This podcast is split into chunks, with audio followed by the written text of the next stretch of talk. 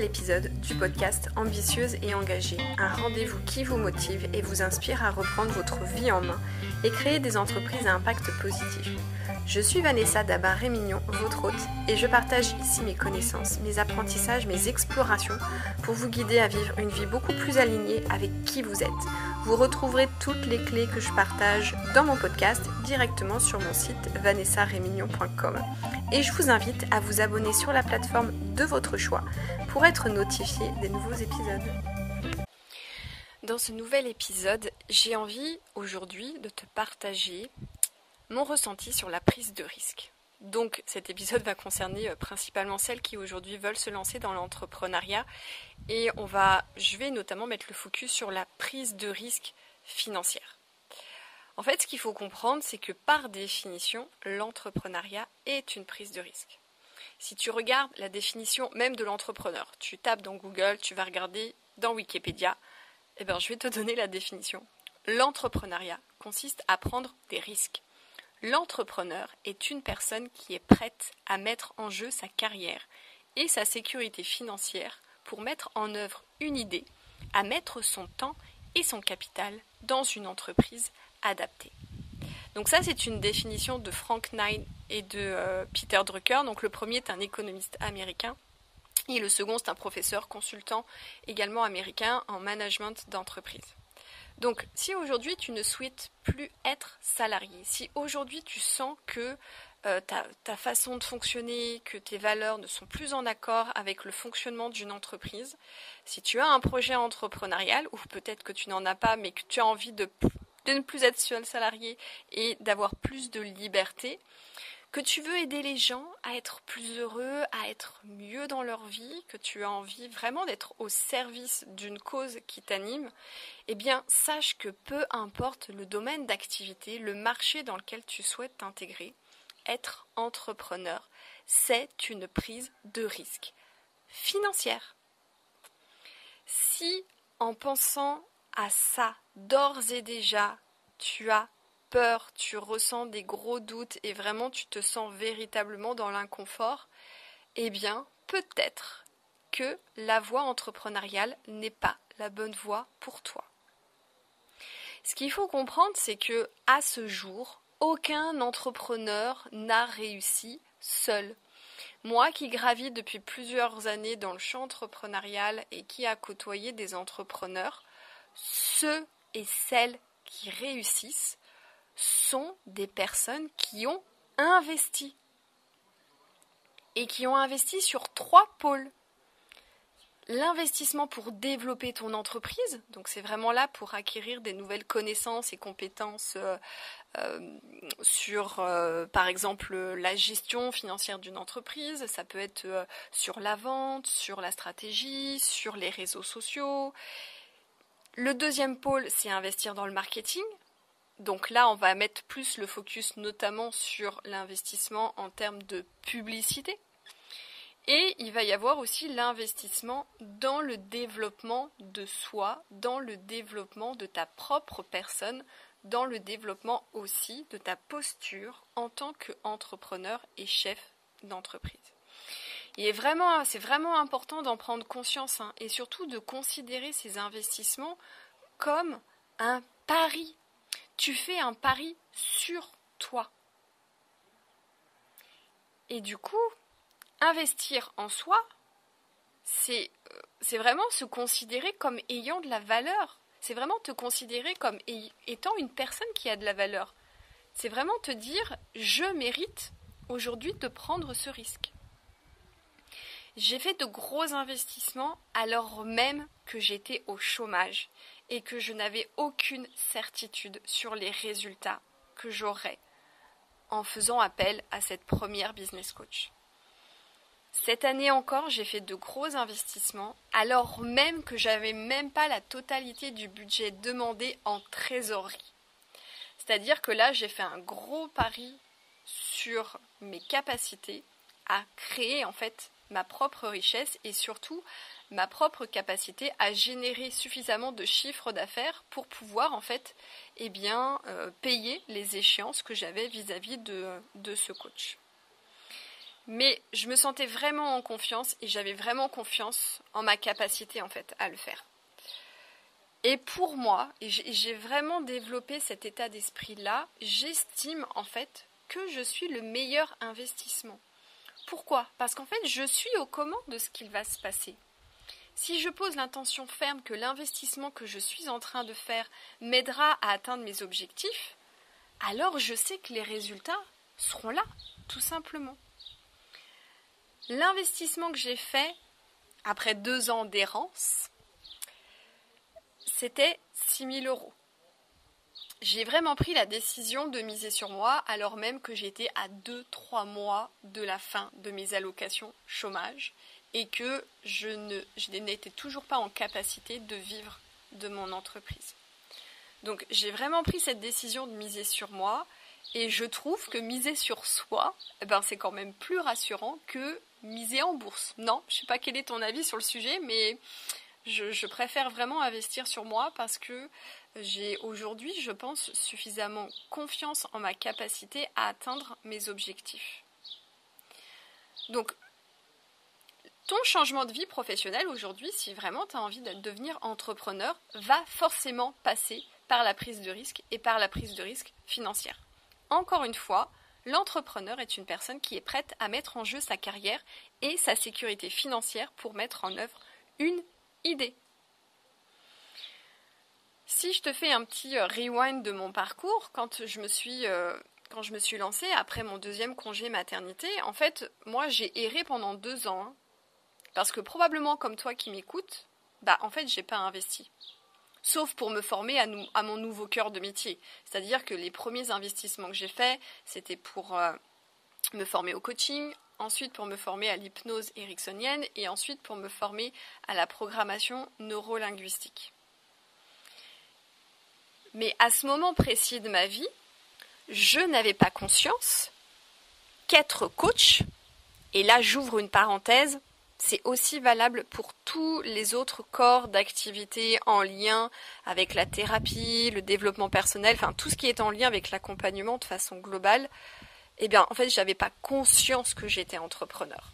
En fait, moi, quand je me suis euh, lancée euh, dans cette belle aventure qui est euh, l'entrepreneuriat, ben oui, j'étais formée au coaching, mais j'avais des outils en fait qui étaient en lien avec la thérapie brève. Et du coup, j'ai eu du mal en fait à trouver mon positionnement, à pouvoir me présenter finalement sur le marché. Donc, je me suis calée un peu sur ce que faisaient les thérapeutes ou les psychologues, mais en fait, ça, ça, ça matchait pas parce que ce qui se passait, c'est que j'étais trop dans le cœur de mon activité. C'est-à-dire que j'étais, oui, vraiment animée par ce que je faisais, j'avais vraiment envie de partager mes connaissances, j'avais vraiment envie d'aider les gens à être mieux, et notamment à cette époque-là, c'était vraiment les, mères de famille à être mieux dans, dans leur carrière, dans leur équilibre de vie. Mais je n'avais pas pris conscience que la première casquette que je devais développer, c'était celle de l'entrepreneur. Donc en fait, au final, quand je me suis lancée, j'avais pas de projet vraiment structuré. Comme je viens de te le dire, j'avais pas vraiment de positionnement clair. J'étais un peu un électron libre et je savais pas trop sur quel pied danser. Et pourtant, j'avais toute la panoplie parfaite. Hein de, euh, on va dire, euh, d'une personne qui, qui, vraiment se lance pour trouver ses premiers clients. J'avais un site internet, j'avais des flyers, des cartes de visite, j'étais présente sur les réseaux sociaux, j'écrivais des articles de blog, j'écrivais des articles sur, euh, sur d'autres sites de référence, mais j'étais présente aussi sur les pages jaunes, mais malgré ça, j'étais pas en capacité de vivre de mon activité, parce qu'encore une fois, je n'avais pas conscience que j'étais chef d'entreprise. Donc dans mon enthousiasme, dans, ma passion, eh bien, j'avais complètement oublié ce truc-là. Donc j'étais un peu dans le bricolage, j'étais une artisane, mais j'étais pas une entrepreneur. Être entrepreneur, ça demande tout simplement d'acquérir de nouvelles connaissances, de nouvelles compétences et un nouveau savoir-être. Les livres seuls et les ateliers ou les conférences auxquelles tu peux participer ça ne suffira pas. Sauf si le temps pour toi n'est pas un problème. C'est-à-dire que si tu as des économies et que tu peux vivre pendant 3 à 4 ans sans difficulté, eh ben, tu peux acquérir ces nouvelles connaissances et compétences par le biais des lectures ou des conférences, euh, des ateliers, que sais-je. Mais si tu n'as pas le temps, bah, l'investissement, ça va être le moyen pour toi d'aller vite et d'obtenir rapidement tes premiers résultats. En fait, lorsque j'ai vraiment pris conscience de ce truc-là, l'investissement pour moi n'a plus été un problème. C'est-à-dire que j'ai considéré que l'investissement, la prise de risque financière, eh bien, faisait partie du jeu de l'entrepreneuriat et que si je voulais vivre correctement de mon activité, eh bien, ça devait faire partie des actions euh, intégrantes de mon activité. Donc, j'ai investi pour acquérir de nouvelles compétences en tant qu'entrepreneur. J'ai investi pour développer un bon état d'esprit. Donc, travailler sur la confiance en moi, identifier mes croyances limitantes, travailler sur mon rapport à l'argent. Donc tout ça, ça m'a demandé des investissements. Et j'ai aussi investi dans la publicité Facebook. Et ça, quand tu investis aussi dans la publicité, eh bien en fait derrière, euh, tu, ne sais pas euh, quel sera ton retour sur investissement. Donc ça aussi c'est une véritable, c'est un véritable, une véritable prise de risque. Et quand je me suis lancée en tant qu'entrepreneur, j'ai aussi investi toutes mes économies. J'ai même vendu des actions. J'ai même emprunté de l'argent à mes parents et à mon mari. Et tu vois, aujourd'hui, sans ces actions, eh bien, j'aurais mis la clé sous la porte depuis longtemps. Sauf qu'à un moment donné, eh bien, j'ai tout simplement décidé de tout miser sur moi. Alors oui, cela demande du courage. Et aujourd'hui, je suis vraiment pleine de gratitude pour les choix que j'ai faits. Te dire que tous mes choix ont été fructueux serait te mentir. J'ai fait aussi des mauvais choix. J'ai fait aussi de mauvais investissements. Mais quand ça arrive, il ne faut pas les considérer comme des échecs, mais comme des expériences dont tu vas tirer parti des leçons pour être dans une progression, dans une amélioration constante. En fait, quand il s'agit de, cette prise de risque financière, tout ce qui nous freine, finalement, ce sont toutes les projections qu'on fait sur l'argent et sur les personnes qui ont de l'argent. Ce sont vraiment toutes nos croyances, tout ce qu'on croit être et qui en fait ne sont pas une réalité. Et ça, si tu me suis depuis un moment, je pense que tu, tu en as pris conscience. C'est qu'en fait, aujourd'hui, on a une réalité, mais ce n'est pas une vraie réalité. Parce qu'en fait, ce que tu vois aujourd'hui, c'est une, une réalité biaisée parce qu'en fait, bah, tu as toutes ces, croyances qui font que tu vas interpréter telle ou telle situation eh bien, de, telle manière, alors qu'une autre personne qui aura un autre système de croyances eh euh, n'aura pas les mêmes doutes, n'aura pas les mêmes questionnements, n'aura pas les mêmes peurs. Donc aujourd'hui, qu'est-ce qui est possible pour toi de faire pour transformer ces doutes et ces peurs qui aujourd'hui te pèsent dans ton désir de te lancer dans l'entrepreneuriat? Prenons l'exemple. Si tu décidais d'ouvrir un salon de thé et que ce projet, ça soit vraiment un rêve d'enfant, qu'est-ce que tu ferais? Bah, probablement que tu ferais un business plan pour trouver des investisseurs ou une banque qui, accepte de te suivre probablement aussi que tu injecterais des fonds propres, une partie de tes économies. En fait, moi, je fais le parallèle avec le, les investissements pour devenir propriétaire de ton appart ou de ta maison. Qu'est-ce que tu vas faire? Si tu as l'argent comptant, tu vas payer cash, tant mieux. Sinon, bah, tu vas venir piocher dans tes économies, ce qu'on appelle l'apport.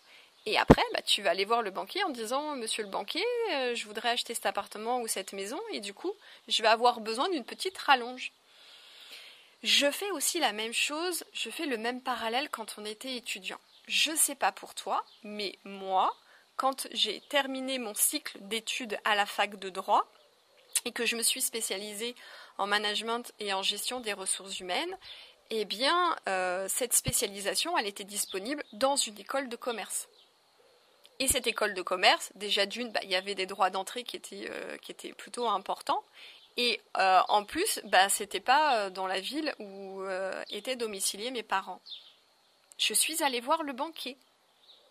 Et j'ai dit, moi, je veux faire ça, mais j'ai pas l'argent pour payer les frais d'inscription. Et puis, je vais avoir aussi besoin d'argent parce que bah, je vais avoir un, un loyer à payer. Donc, j'ai emprunté de mémoire, je crois, plus de 10 000 euros à la banque pour pouvoir eh bien, financer cette année supplémentaire. Et du coup, eh bien, euh, m'ouvrir des possibilités, m'ouvrir des opportunités de carrière. Ce qu'on peut faire aussi, euh, c'est lancer une campagne participative de crowdfunding. Et, cela, peu importe ton projet. Moi, je connais des entrepreneurs qui ont lancé des campagnes pour pouvoir euh, agencer euh, leur, euh, leur, leur local. J'en ai une qui avait lancé une campagne participative pour pouvoir eh bien, créer une formation dont l'objet était d'accompagner les gens à créer leur propre site internet.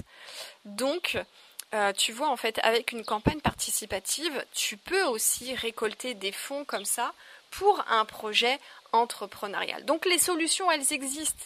Mais parfois, je sais, cela demande de persévérer parce que certaines banques peuvent être réticentes euh, si la voie du prêt bancaire eh bien, euh, est ta solution.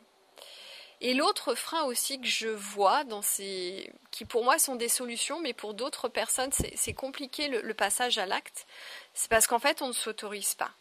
On estime qu'on n'est pas assez ou qu'on ne mérite pas. D'où l'importance, quand ça bloque, d'être accompagné ou entouré de personnes qui ont franchi le pas pour comprendre en fait la vision de cette personne, leur façon de voir le monde et d'être dans l'énergie de ces personnes-là. Donc investir en toi, investir pour ton projet de, carrière, pour ton projet à impact positif, ben c'est vraiment définitivement prendre un, raccourci. Et c'est pour aller plus vite. Et, c'est aller aussi au-delà de certaines croyances, hein, comme croire qu'il faut au minimum trois ans pour pouvoir commencer à vivre de euh, son activité entrepreneuriale. Ça, oui, si tu veux euh, être euh, dans le mode bricolage et, euh, pomper tout le contenu gratuit que tu peux trouver sur, sur Internet, ouais, les résultats peuvent arriver, mais ça va prendre beaucoup plus de temps. Quand j'ai, en fait, moi, aujourd'hui, les femmes qui viennent me voir et qui s'engagent dans mes accompagnements, elles accèdent à tout ce que j'ai appris, expérimenté et intégré pendant ces cinq dernières années. Donc t'imagines en fait le temps que tu peux gagner. Alors bien évidemment, hein, ça peut être moi ou, une autre experte qui a aussi euh, exactement le, même engagement vis-à-vis de son propre développement personnel, de sa croissance personnelle et du développement de son entreprise. Donc c'est vraiment te considérer toi comme étant le meilleur investissement. Cette prise de risque financière, c'est vraiment un pari que tu fais sur toi. Donc c'est important de changer tes paradigmes, de développer un bon état d'esprit qui te permettra d'agir en congruence et d'aller vers la satisfaction de tes désirs d'âme, de ce qui t'anime profondément, sans te laisser happer, encore une fois, par tes émotions désagréables, c'est-à-dire ta frustration, ta culpabilité, tes doutes, ta peur, tes interrogations. Alors, en quoi dois-tu croire aujourd'hui pour agir? Quelle croyance est-ce que tu dois développer pour ne plus te sentir freiné par cette histoire de prise de risque? Et honnêtement, si tu regardes le sujet à l'envers, investir pour être guidé dans la création de ton entreprise, c'est en fait prendre le risque de sécuriser ton projet, tout simplement. Souvent, on attend de voir pour croire les choses. C'est pas comme ça que ça fonctionne. Il faut d'abord le croire pour le voir. Rappelle-toi, ce sont tes croyances qui sont à l'origine de tes pensées. Tes pensées génèrent des émotions. Et ces émotions sont une force, sont une énergie motrice. Ce sont elles qui vont te conduire à agir d'une certaine façon ou au contraire à rester dans le statu quo. Donc ce qu'il y a à comprendre vraiment en matière d'investissement en soi, c'est que peu importe les résultats, on y gagne tout au long de notre vie. Et quand tu décides d'investir dans ton changement de paradigme, dans ton changement de vie professionnelle, dans le fait de vouloir te lancer dans l'entrepreneuriat, quand tu décides vraiment d'investir en toi, ce n'est pas pour quelque chose de temporaire. Tu le fais pour le reste de ta vie. Si épisode t'a apporté un nouvel éclairage et que tu penses que ça peut aider d'autres personnes, eh bien je t'invite chaleureusement à le partager, à le liker. Et quant à nous, eh bien on se retrouve très prochainement pour un nouvel épisode.